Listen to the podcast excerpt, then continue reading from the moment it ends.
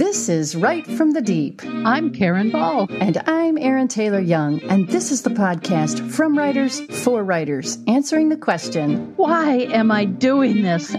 As writers, editors, and a former literary agent, we're in the deep with you bringing interviews, inspiration, and information to encourage, refresh, and equip you to embrace the deep, to find your truest story, your truest message in the deep places. You can get the episode show notes, lots more information and encouragement, and your free audio download Five Crucial Ways to Safeguard Your Writer's Heart at writefromthedeep.com. Hey guys, here's what's happening at Write From the Deep. First, thank you to all our patrons on Patreon. You guys, we're so grateful for you. You make this show possible.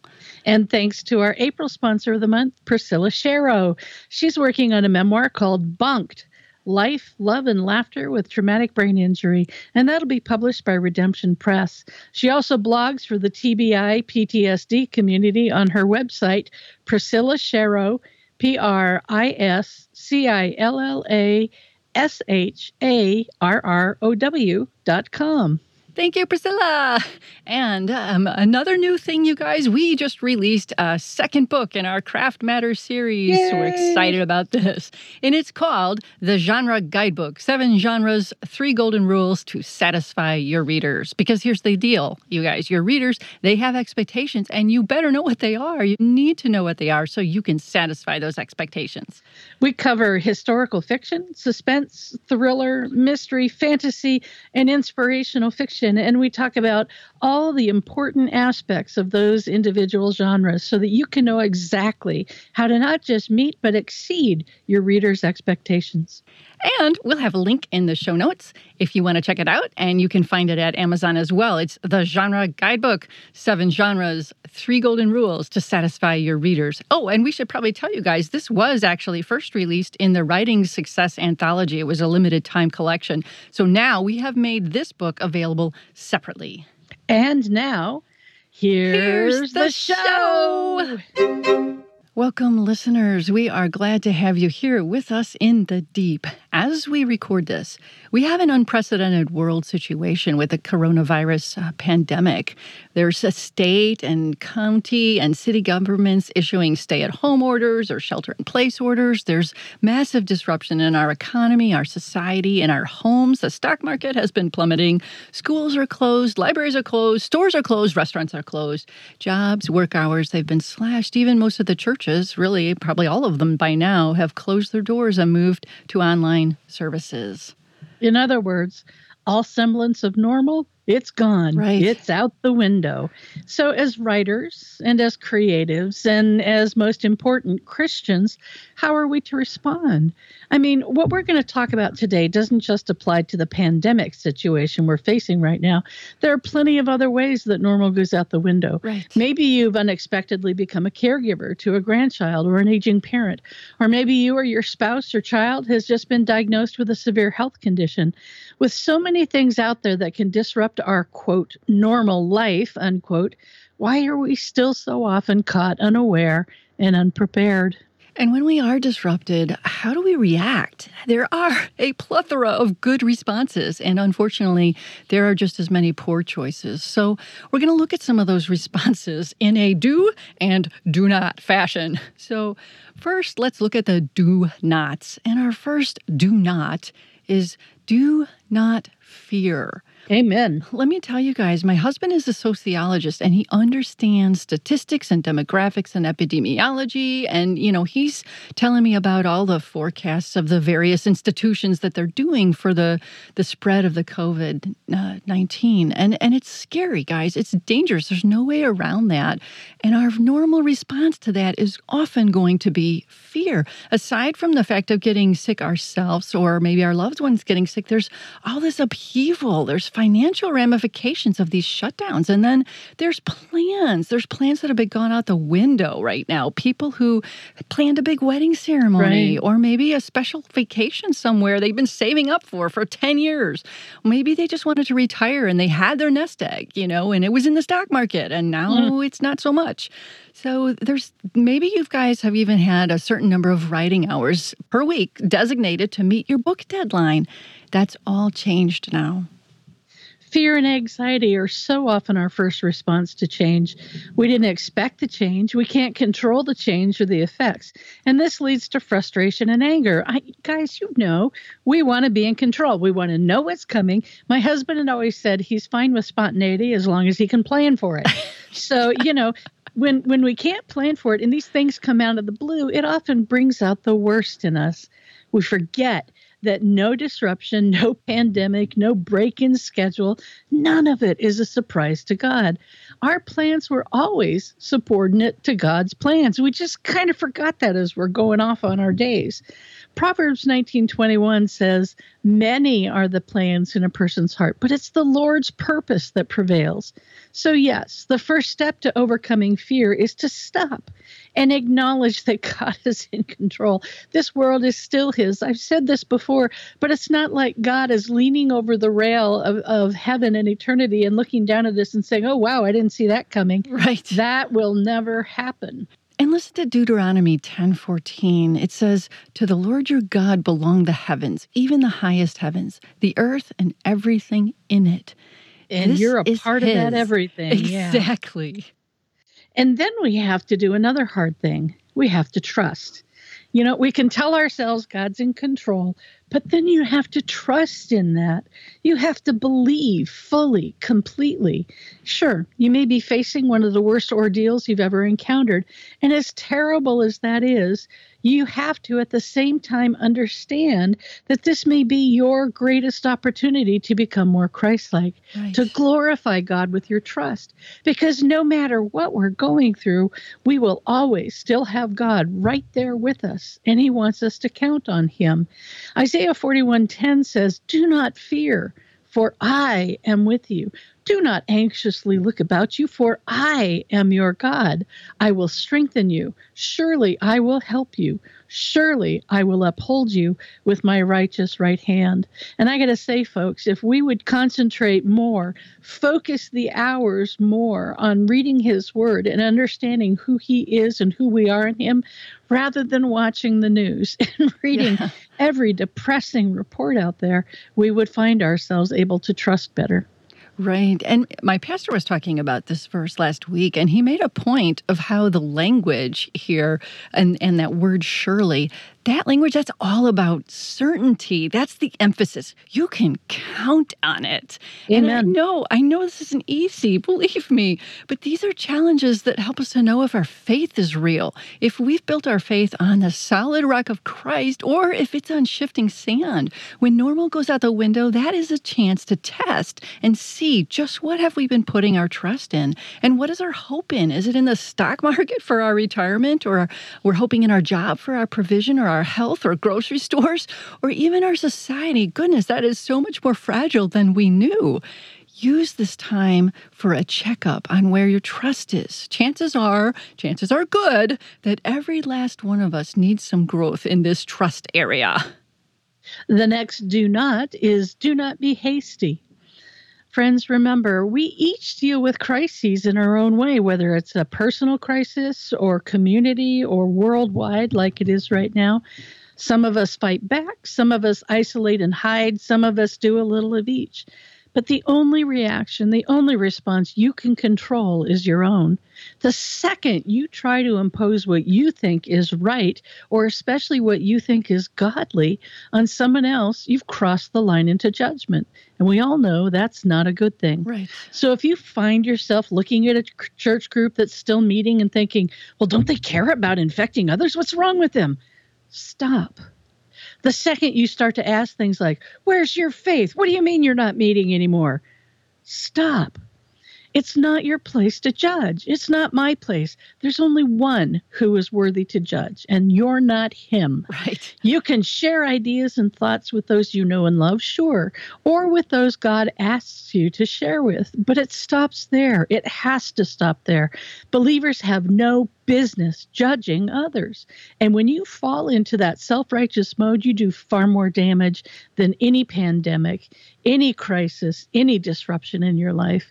You do damage to yourself and to others and to the cause of Christ. We're called to love, not to judge. Right. Ecclesiastes 5 2 says, Do not be quick with your mouth. Do not be hasty in your heart to utter anything before God. God is in heaven and you are on earth, so let your words be few. That's talking about making rash vows, but I think the principle still applies here. Don't let your mouth be hasty in spewing judgment. Right. And when normal goes out the window, your creative energy and your motivation might feel depleted that's okay. Do not worry about that. You're in you're you're not in like some creative void, okay, that's going to last forever. Realize that right now we are all spending a lot of mental energy trying to figure out all the new rules of life and society. All our presuppositions are called into question right now, and most of us are dealing with new logistics. My husband and I are doing like a dancing around the apartment trying to keep from being in each other's way when we work. So we don't know what things things are going to look like in two days or two weeks or two months or two years. It changes every day. And just dealing with those changes takes up brain power. So it's hard to think about writing. So do not be hasty in that. Give yourself time and permission to mentally adjust. You will find a new stride eventually. It might take a while and we need to remain flexible, but you're going to find it. But not only not only that, we're dealing with loss. Most of us are of some kind or another. Maybe it's your job or your health or your income, but right now we're dealing also with loss of things like freedom, like gathering with others or going to the gym or, or your sports season. There is grief involved in that loss. Stop and recognize that and give yourself time to grieve. Right. Another do not is don't get stuck in questioning why. Sometimes I think that's the most damaging question that we can ask. Now, I'm not saying God can't handle your questions, He can't handle your doubts, but listen to what it says in Job 5 7 through 11 you knew with a topic like this, we'd have to pull out a verse from Job, right? So here it is Job 5 7 through 11. For a man is born for trouble, as sparks fly upward. But as for me, I would seek God, and I would place my cause before God, who does great and unsearchable things, wonders without number. He gives rain on the earth and sends water on the fields, so that he sets on high those who are lowly, and those who mourn are lifted to safety. Guys, the key there is great and unsearchable things. That means we can't understand them. Right. When our brains constantly question, why is this happening? Or even worse, why is this happening to me? Yes. That's a trap we can't escape. And frankly, that's a tool of the enemy to undermine your trust in God. You drive yourself crazy or to despair because there's never going to be an answer that will satisfy you or yeah. that we can understand. God is not accountable to us. I mean, think about that God does not have to explain himself. He's not accountable to us. We're going to use up all our mental, emotional, and creative energy trying to figure out what our human minds were never equipped to fathom. Now, I'm not saying we're stupid or we can never understand, but I'm saying we do not know the ways of God. It tells us that in Scripture. Sometimes we get bogged down and constantly rehashing, oh, if only this hadn't happened then. Right. There's another bad word, then. No, no, God is in control. He knew this was going to happen. This isn't a surprise to him. It's not like he suddenly realized he had to create some detour for you because of the situation. Thinking about if only this hadn't happened then, that's another trap that keeps you stuck in an unhealthy place where you can't move forward. Guys, when normal goes out the window, it's an incredible opportunity to see just how big our God is and how limited we are. And that's not always a fun thing, but we can never appreciate God for who He is without that understanding. Yeah, right. Okay, so we have talked about some do nots, and now Right. for some do's. There are some good choices for our response when normal goes out the window. So, do consider pruning, especially now during this pandemic that we have when everything is shut down. For those of you with kids, you might feel a little lost without all the soccer games and church activities and school activities that make you run from morning until night, not to mention the family activities that you may or may not be doing and may or may not feel guilty for not doing everything. My goodness. One mom that I know who has four con- kids, oh, she confessed to me, it's actually a relief. you know, to have everything stop and shut down. And and I hear that, you guys. This is a good time to reflect on the many activities that have taken up all of our previous time. This is what it's like right now to not rush around all the time. After you get over the weirdness here, ask yourself what kind of activities and commitments do you actually miss? Right. What are you glad that you're not doing? the answers might surprise you. So, this is an opportunity for you to learn what you really value and what you need to prune. Another do, do take time to rest. Like we like we said before, it's fatiguing. I, Erin and I were talking just before we started this podcast about how tired we both are. It's not like we're out there doing a bunch of stuff, but we're both just weary. So let's face it, we as humanity, and especially we as women, we're not very good at rest. We're just too busy. And the same thing happened to the Israelites. They were supposed to give their land a Sabbath rest every seven years, but they didn't do it. And ultimately, God forced that rest. He took away their land and sent them into exile. Think about what it says in Second Chronicles 36 20 through 21. Nebuchadnezzar carried into exile to Babylon the remnant of Israel who escaped from the sword, and they became servants to him and his successors until the kingdom of Persia came to power. The land enjoyed its Sabbath rests. All the time of its desolation, it rested. Okay, so I'm not saying that when we find ourselves with a forced rest, it's punishment.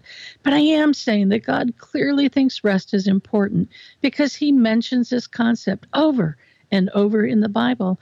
And I am saying that maybe now, when our ability to do stuff is taken away, maybe we should embrace the opportunity to rest, get lots of practice, make it a habit so it sticks with you and becomes a priority, even when life gets busier again, because it will. Yeah. It's going to come around, guys. Life is going to go back, if not to what it used to be, it's going to come back to a new normal, but that will be as full of activity if you let it be. Ultimately, a cycle of rest and work, both, is better for our productivity, better for our health, and better for our spirit. Right. And the next do is do watch expectantly for God to work in whatever ways he sees fit. I have a friend who is telling me about a difficult situation her family was going through. It was rough and she was torn up about it. And she said to me, I'm just asking God, you know, what are you doing in this, Lord? And she told me, I know it's going to be something. I know he's using this. So I'm just praying and waiting and watching. And I loved that. I, she wasn't asking God, you know, what are you doing? Like it was a demand for him to explain himself. Instead, it was a reminder for her to watch for him working and to be submitted to whatever he was doing and to his will and to want to grow from that and honor God and to fully believe that God is working for their ultimate good, even when it was terrible. So I think that's a great attitude to watch expectantly. The Old Testament uh, prophet Micah had that same attitude in chapter 7, uh, verse 7. He says, But as for me, I will watch expectantly for the Lord. I will wait for the God of my salvation. My God will hear me. It's when we're watching that we can see and that we have an opportunity to be amazed. It's that then we can give the glory to God, the glory that He deserves, and we can find things to be thankful for, even in the midst of this upheaval, any upheaval in your life. Use this time, guys. Watch expectantly and use it to draw closer to God. Amen. Do watch for opportunities to love and serve others. You knew it was going to come around to this. It really isn't all about you. And the more shocking thing is, it's not all about me. I'm struggling with that. So, first, do what the medical professionals tell you to do sanitize, Stay away from strangers. Don't touch your face. Seriously, they're telling us how to avoid spreading the virus, this virus that could kill so many. So do what they say and do it gladly because it's something you can know and you can do to affect change. With that in mind, though, how do we then serve others, especially from six feet away? Right. Well, just off the top of my head, you can wave at somebody. You can call out a hello. You can tell people you're praying for them. You can run errands for those who are high risk. My husband does this for an elderly gentleman that we know. The man lives 30 miles away, but Don drives there and picks him up and takes him, and he takes him around to run errands. He drives him, and then he takes him back home. And if you have somebody who's high risk and doesn't want to come out to see you, they can just email you a list. You can order all that online. Yes, they'd pay for it. And then just set the bags or the product on their doorstep when it arrives. No personal contact required offer to order things online for those who are computer illiterate. I have an aunt who barely knows how to turn on her computer. She'll send me the money, I order things for her, have it shipped right to her. So I'm taking care of her needs. I'm being a bridge between her and getting what she needs when she can't do that.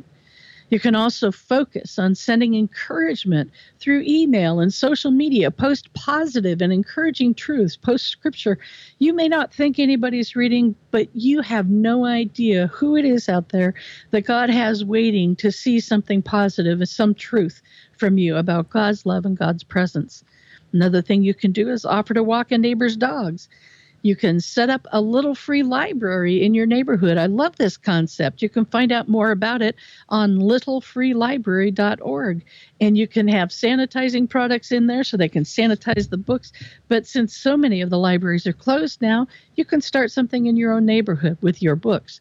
You can cut somebody's lawn or you can pull weeds. You can make N95 masks and share them with medical professionals or your neighbors. Guys, there are so many ways we can help in both little and small ways. Submit yourself to God and ask Him, What would you have me do? Right.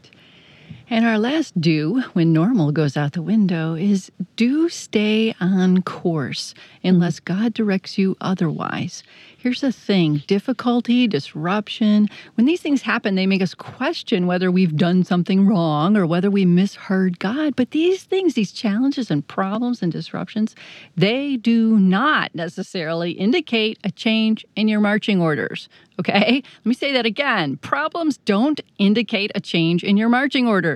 They can just as easily be signaling the opposite. You're on the right track. So Paul tells us in 2 Corinthians 12:10 that he delights in weaknesses and insults and hardships and persecutions and difficulties because when he's weak, then he's strong.